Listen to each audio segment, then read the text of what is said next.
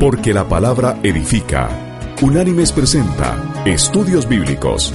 El presente estudio en su versión escrita puede ser descargado del sitio www.unánimes.org. A continuación, el estudio de hoy. El estudio de hoy se llama La Victoria Cristiana. Antes de iniciar el estudio, debemos preguntarnos, ¿Qué pasó con el gobierno de Satanás cuando Jesús nació, ministró, murió en la cruz y resucitó? Bueno, hagámonos otra pregunta. ¿A qué vino Jesús a la tierra? Él mismo lo respondió, a deshacer las obras del diablo. Y veamos lo que dijo Jesús en una de sus primeras intervenciones públicas. Esta ocurrió en Nazaret, en una sinagoga. Jesús había entrado allí y le habían entregado los rollos de la escritura para que él la leyera.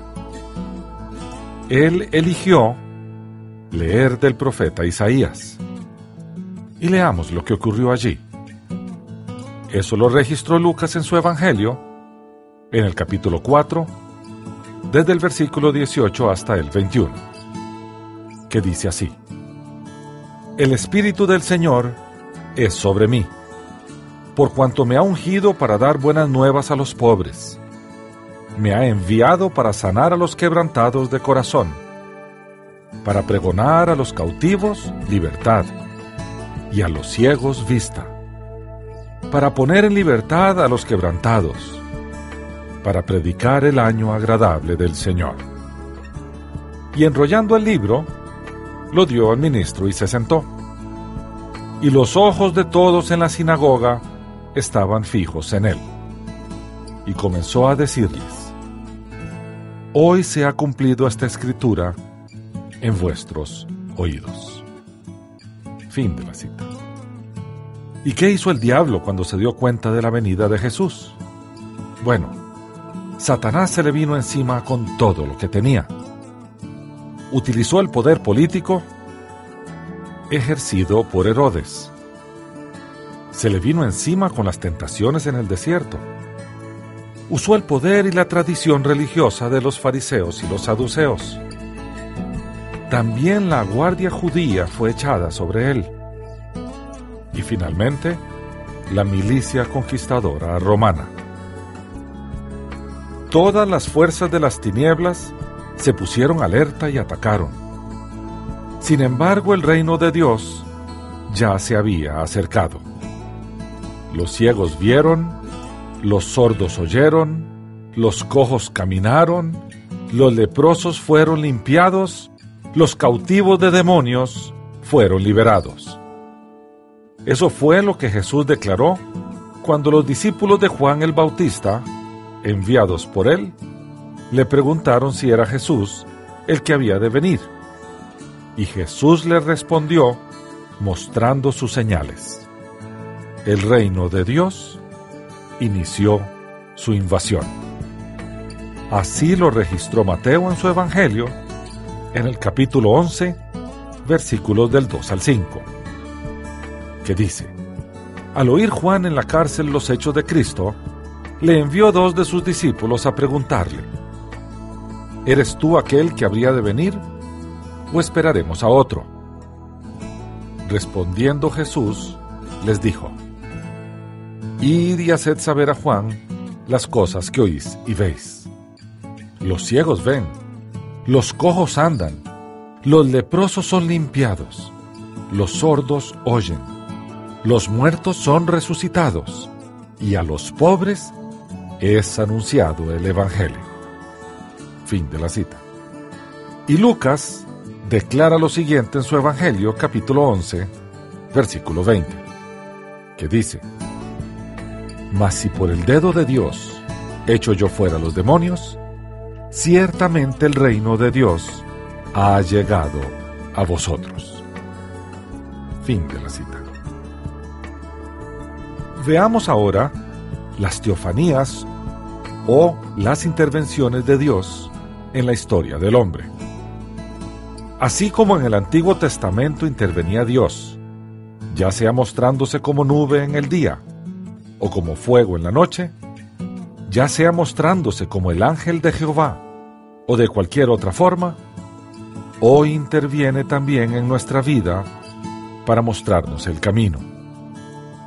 La teofanía más relevante, importante y significativa fue el hecho de que Dios se hiciera hombre en la persona de Jesús de Nazaret y viniera a enseñarnos y a salvarnos, heredándonos el poder y la autoridad por medio del Espíritu Santo. Asimismo, el Señor nos dejó en el mundo y nos invistió con poder de lo alto para continuar con su obra redentora. Pues si nosotros no nos parecemos a Él, si nosotros no nos lanzamos al mundo a hacer lo que Él hizo, con prodigios, señales y milagros, con el poder de la palabra, a rescatar lo que se había perdido, no estamos cumpliendo con nuestra misión. Finalmente en esta batalla, el Señor venció. Sí, Él venció. Todo fue consumado en la cruz. Nada quedó sin hacerse. Satanás fue vencido y destronado. Y esto es lo que registra Juan en el capítulo 19 de su Evangelio, versículos del 28 al 30, que dice, Después de esto, sabiendo Jesús que ya todo estaba consumado, dijo para que la escritura se cumpliera, Tengo sed. Había allí una vasija llena de vinagre, entonces ellos empaparon en vinagre una esponja y poniéndola en un hisopo, se la acercaron a la boca. Cuando Jesús tomó el vinagre, dijo, Consumado es. E inclinando la cabeza, entregó el Espíritu. Fin de la cita. En esta narración de la muerte de Jesús, todo parece indicar que el que finalmente había vencido había sido el diablo. Él murió allí. Él murió de forma vergonzosa, semidesnudo, golpeado, lleno de sangre, dando una imagen muy triste de aquel que debía ser el Mesías. Sin embargo, lo que nadie sabía es que a través de esa muerte, Él había vencido, porque es a través de esa muerte que trajo vida a su pueblo. Y eso Él lo demostró cuando resucitó tres días después. Y allí dio inicio la invasión del reino. Dio inicio la invasión redentora, la guerra sin cuartel donde cada bando puso a disposición todo su arsenal, hasta que Satanás fue herido de muerte, tal y como fue profetizado en el primer libro de la Biblia, en el Génesis. Allí cuando Adán y Eva fueron expulsados del Edén, Dios se volvió a la serpiente y le dijo lo siguiente. Esto está consignado en el libro del Génesis capítulo 3, versículos 14 y 15, que dice, Y Jehová Dios dijo a la serpiente, Por cuanto esto hiciste, maldita serás entre todas las bestias y entre todos los animales del campo. Sobre tu vientre te arrastrarás y polvo comerás todos los días de tu vida. Pondré enemistad entre ti y la mujer, y entre tu simiente y la simiente suya. Esta te herirá en la cabeza, y tú le herirás en el talón. Fin de la cita. Estos dos herederos que se mencionan aquí, la simiente que desciende de la mujer, llámese Jesús, y la simiente que desciende de la serpiente, la bestia que surge del mar en el Apocalipsis. La serpiente será herida en la cabeza, mientras que a la simiente de la mujer se le herirá a traición, o sea, en el talón. Estas profecías las vamos a ver cumplirse al final del tiempo. Bien, ya Satanás fue juzgado y condenado y la sentencia se está ejecutando. Y así nos lo dijo Jesús. En el Evangelio de Juan capítulo 12 versículo 31, Él dice, Ahora es el juicio de este mundo. Ahora el príncipe de este mundo será echado fuera. Y más adelante, cuando se detalla lo que Jesús dijo en la última cena, leemos en el capítulo 16, versículos del 7 al 11, lo que el Señor explica del Espíritu Santo. Y allí nos confirma que ya Satanás había sido juzgado. Y dice así el texto. Pero yo os digo la verdad. Os es necesario que yo me vaya, porque si no me fuese, el consolador no vendría a vosotros. Mas si me fuese, os lo enviaré. Y cuando viniere, redarguirá al mundo de pecado y de justicia y de juicio. De pecado ciertamente, por cuanto no creen en mí, y de justicia por cuanto voy al Padre, y no me veréis más. Mas de juicio, por cuanto el príncipe de este mundo ya es juzgado. Fin de la cita. En la cruz el Señor venció a Satanás, pues al quitar el pecado de en medio, le proporcionó a cada persona la salida del reino de las tinieblas mediante el nuevo nacimiento o nacimiento espiritual, la conversión genuina. Pues a partir del reconocimiento de Jesús como Señor y de la validación de su sacrificio redentor para nuestra vida, el Espíritu de luz entra literalmente en nosotros. Y entonces somos, primero, rescatados de las tinieblas. Segundo, redimidos de la maldición del pecado, de la esclavitud de las tinieblas, de las cadenas aprisionantes. Tercero, pasamos de las tinieblas a la luz. Cuarto, podemos ver el reino de Dios y nos convertimos en súbditos del Rey de Reyes. Ya no somos cautivos de las tinieblas, ahora somos ciudadanos del Rey de la Luz. Quinto, guerreros en la batalla entre la luz y las tinieblas. Sexto, somos llevadores del mensaje de salvación a todos aquellos que están cautivos. Y séptimo, somos invasores armados para la batalla. A partir de nuestro nuevo nacimiento, entramos en el reino de Dios. Y esto se lo dijo Jesús a Nicodemo y se registró en el Evangelio de Juan, capítulo 3, versículo 3, que dice, Respondió Jesús y le dijo, De cierto, de cierto te digo, que el que no naciere otra vez, no puede ver el reino de Dios. Fin de la cita. Entonces, ¿cómo quedó Satanás después de la victoria de Cristo? Bueno, esta es la condición de las huestes de las tinieblas. Primero, Jesús quedó con todo el poder. Así lo afirmó él poco antes de ascender a los cielos, y se registró en el capítulo 28 del Evangelio de Mateo, que en los versículos 17 y 18 dice lo siguiente. Y cuando le vieron, le adoraron, pero algunos dudaban. Y Jesús se acercó y les habló diciendo, Toda potestad me es dada en el cielo y en la tierra.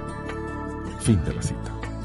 Segundo, las tinieblas fueron despojadas de su poder y quedaron expuestas públicamente.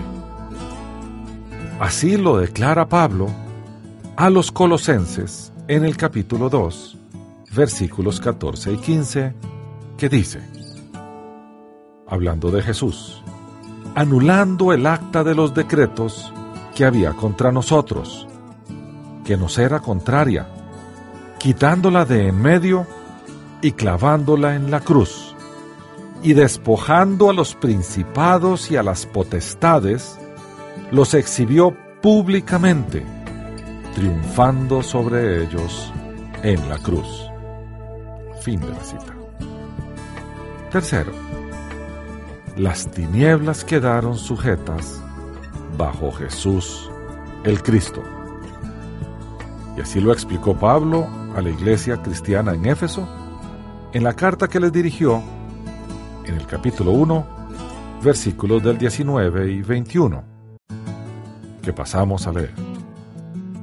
Y hablando de Jesús, él dice, ¿Y cuál la supereminente grandeza de su poder para con nosotros los que creemos?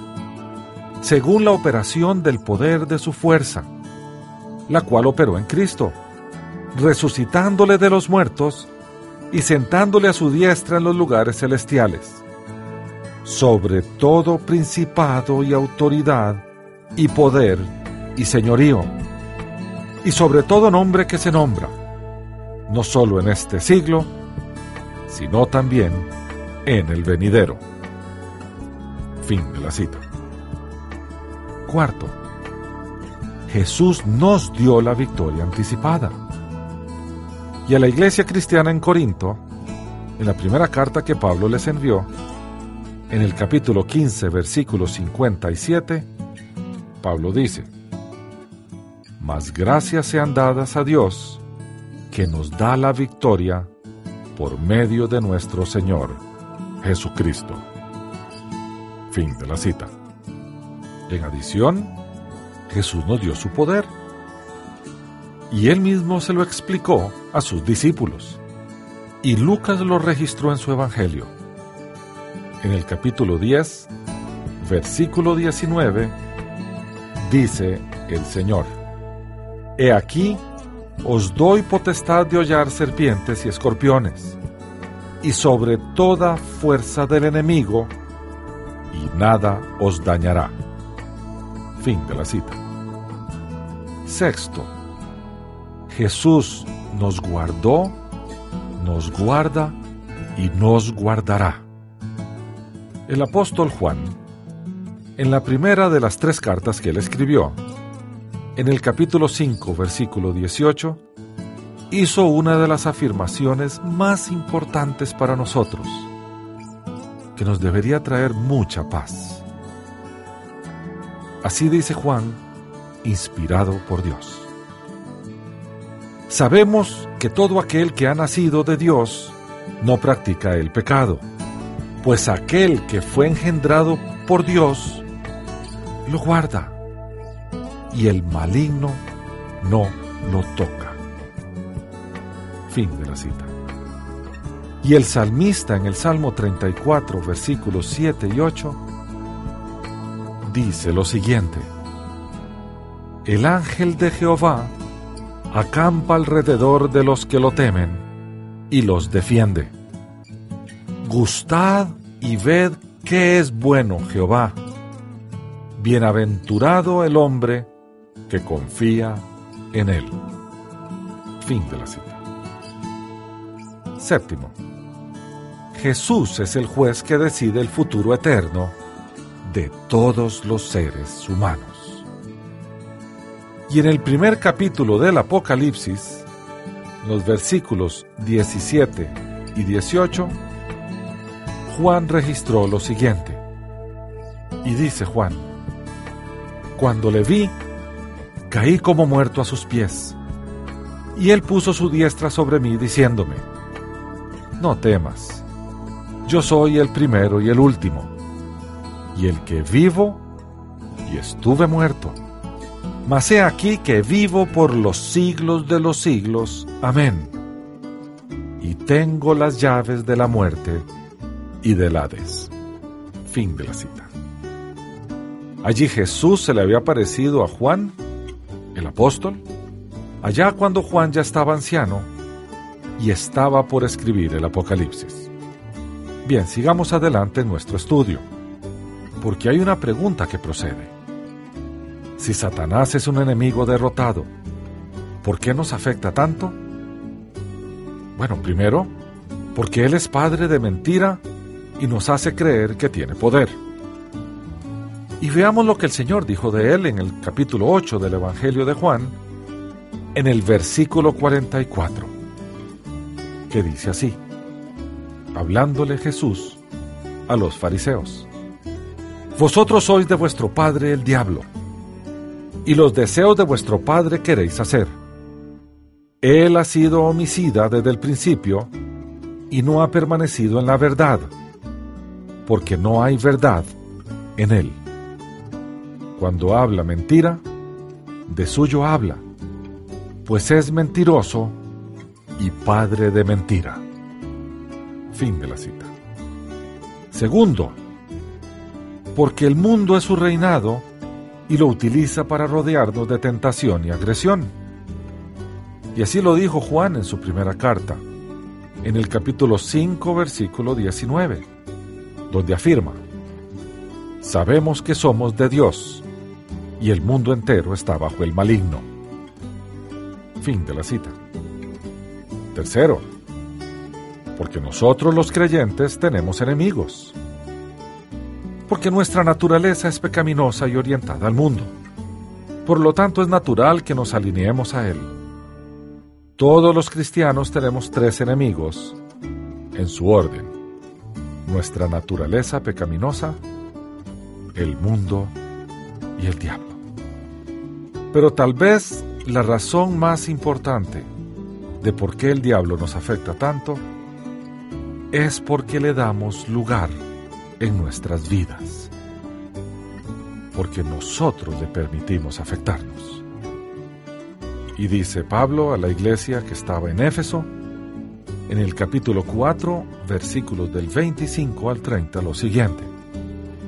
Dice así, por eso, desechando la mentira, hablad verdad cada uno con su prójimo, porque somos miembros los unos de los otros airaos, pero no pequéis. No se ponga el sol sobre vuestro enojo, ni deis lugar al diablo. El que robaba, no robe más, sino trabaje, haciendo con sus manos lo que es bueno, para que tenga que compartir con el que padece necesidad. Ninguna palabra corrompida salga de vuestra boca, sino la que sea buena para la necesaria edificación a fin de dar gracia a los oyentes. Y no entristezcáis al Espíritu Santo de Dios, con el cual fuisteis sellado para el día de la redención. Fin de la cita. Es muy importante no dar lugar al diablo en nuestras vidas.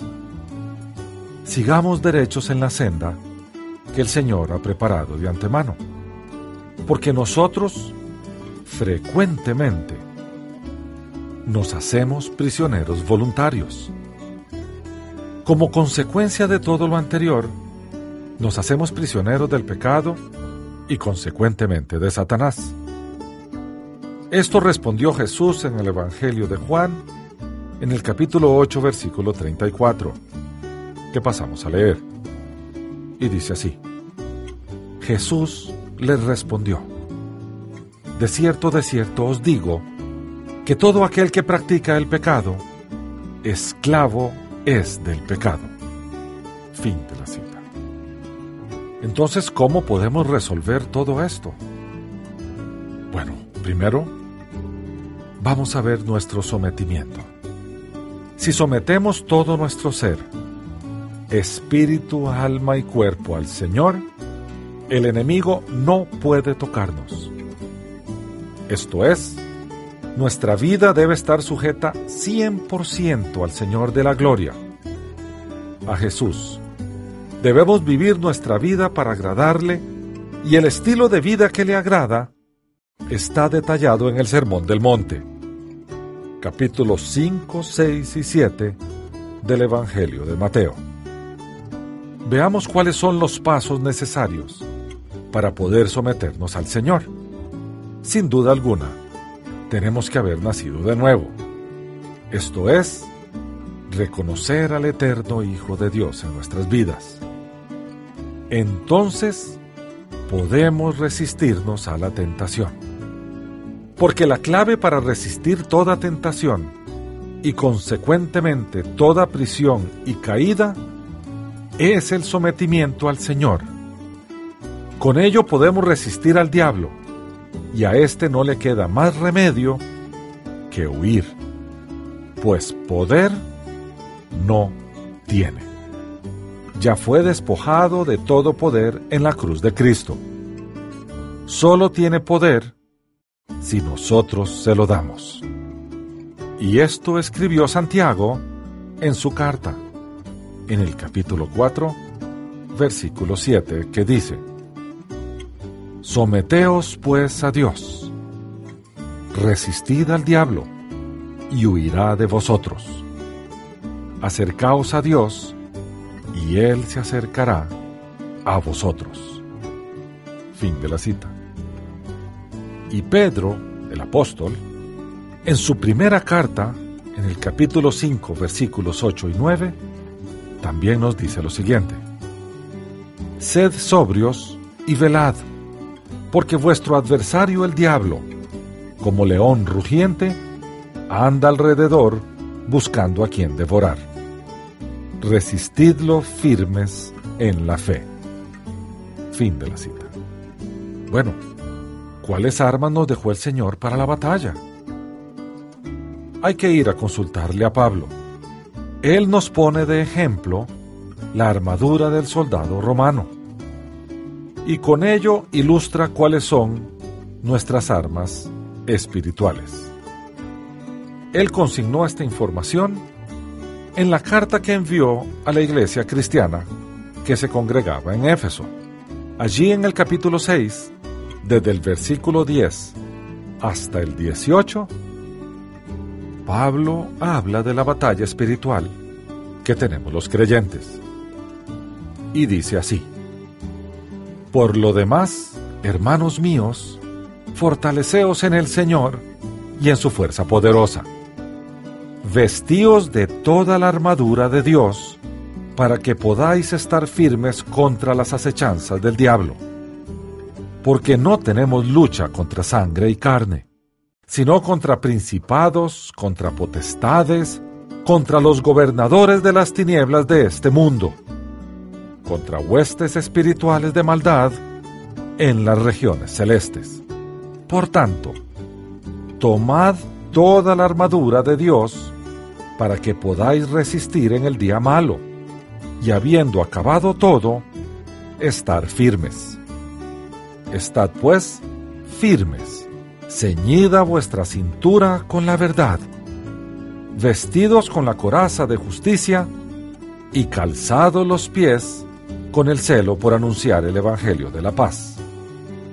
Sobre todo, tomad el escudo de la fe con que podáis apagar todos los dardos de fuego del maligno. Tomad el yelmo de la salvación y la espada del Espíritu, que es la palabra de Dios. Orad en todo tiempo, con toda oración y súplica en el Espíritu, y velad en ello con toda perseverancia y súplica por todos los santos. Fin de la cita. La Biblia indica claramente que el conflicto con Satanás es espiritual y por lo tanto ninguna arma material puede ser empleada con efectividad contra él y sus demonios. No se nos da una lista de tácticas específicas que él usará. Sin embargo, el pasaje es muy claro en que cuando seguimos fielmente todas las instrucciones, podremos permanecer firmes y obtendremos la victoria, a pesar de sus ofensivas. Leamos entonces esta armadura y estas armas.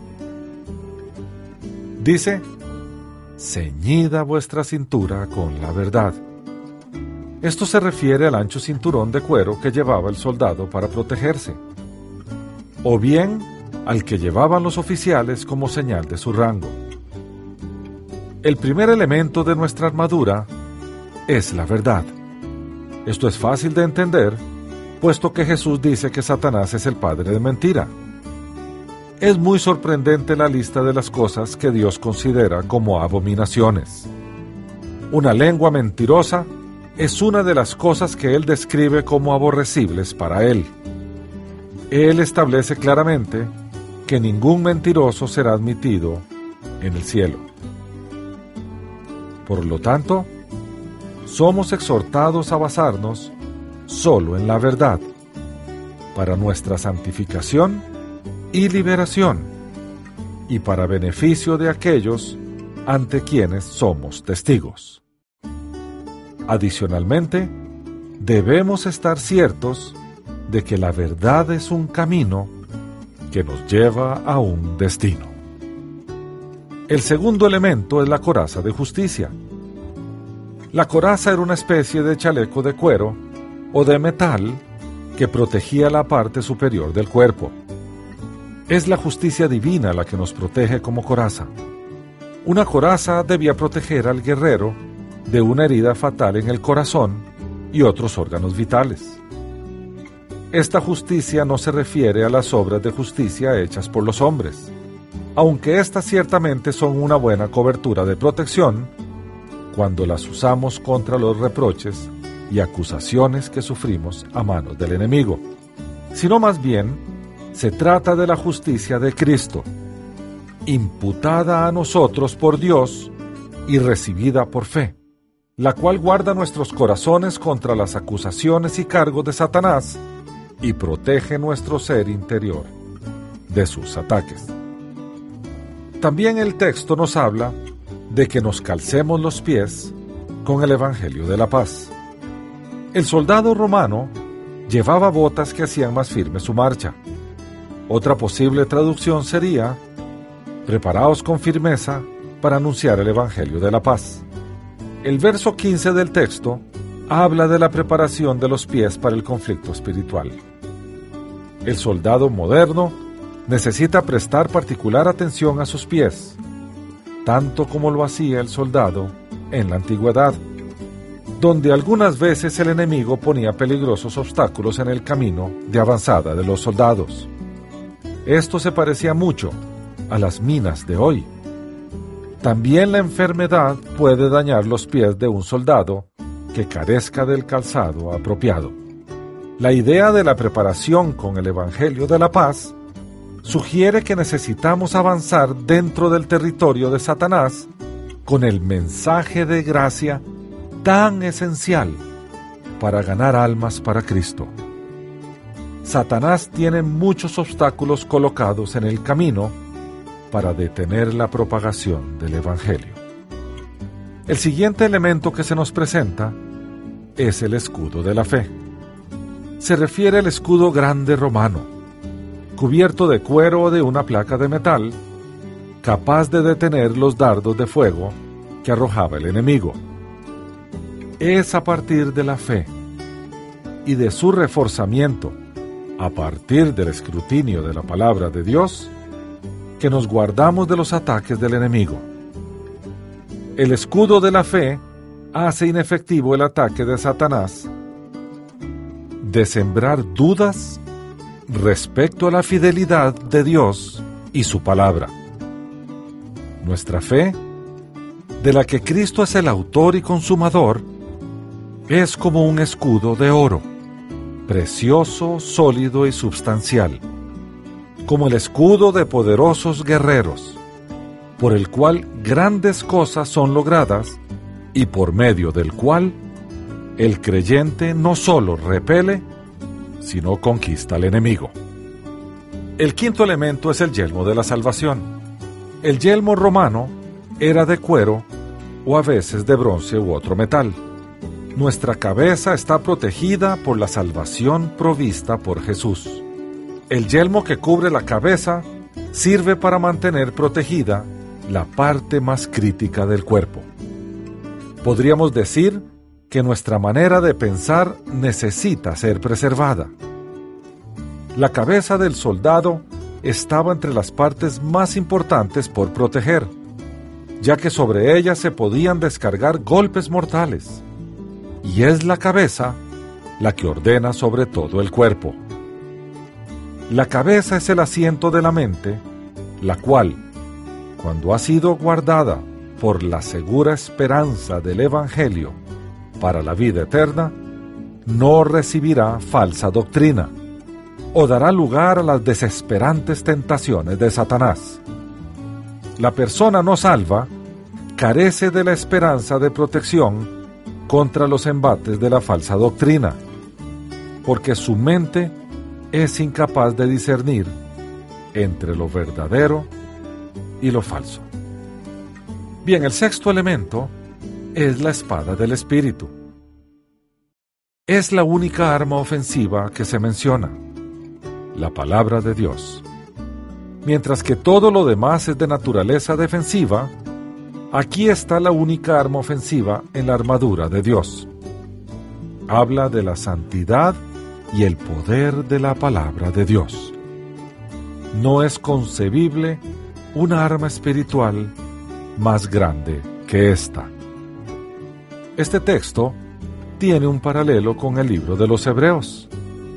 Allá en el capítulo 4, versículo 12, el autor de Hebreos dice lo siguiente.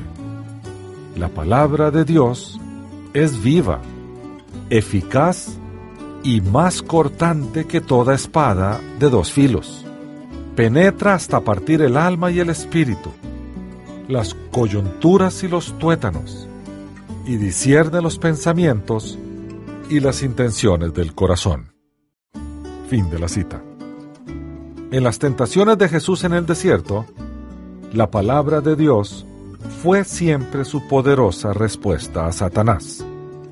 ¡Qué bendición es que esa misma palabra esté a nuestra disposición. El texto termina orando en el Espíritu. Orar en el Espíritu, contrario a lo que mucha gente piensa, es orar con la mente de Cristo, con su corazón, en sus prioridades. Es la culminación de lo que involucra armarnos a nosotros mismos vistiendo toda la mencionada armadura de Dios. Es significativo que este pasaje de la Escritura es esencial en las prioridades del ministerio, remarcado a través de las epístolas de Pablo. Él sostiene que la oración es el elemento más esencial para alcanzar la victoria y madurez espiritual. En conclusión, en el Señor no hay derrota. Nuestra posición es de victoria. Él la ganó por nosotros. Nos corresponde entonces ejercer el dominio sobre todas las cosas a través de nuestras armas espirituales.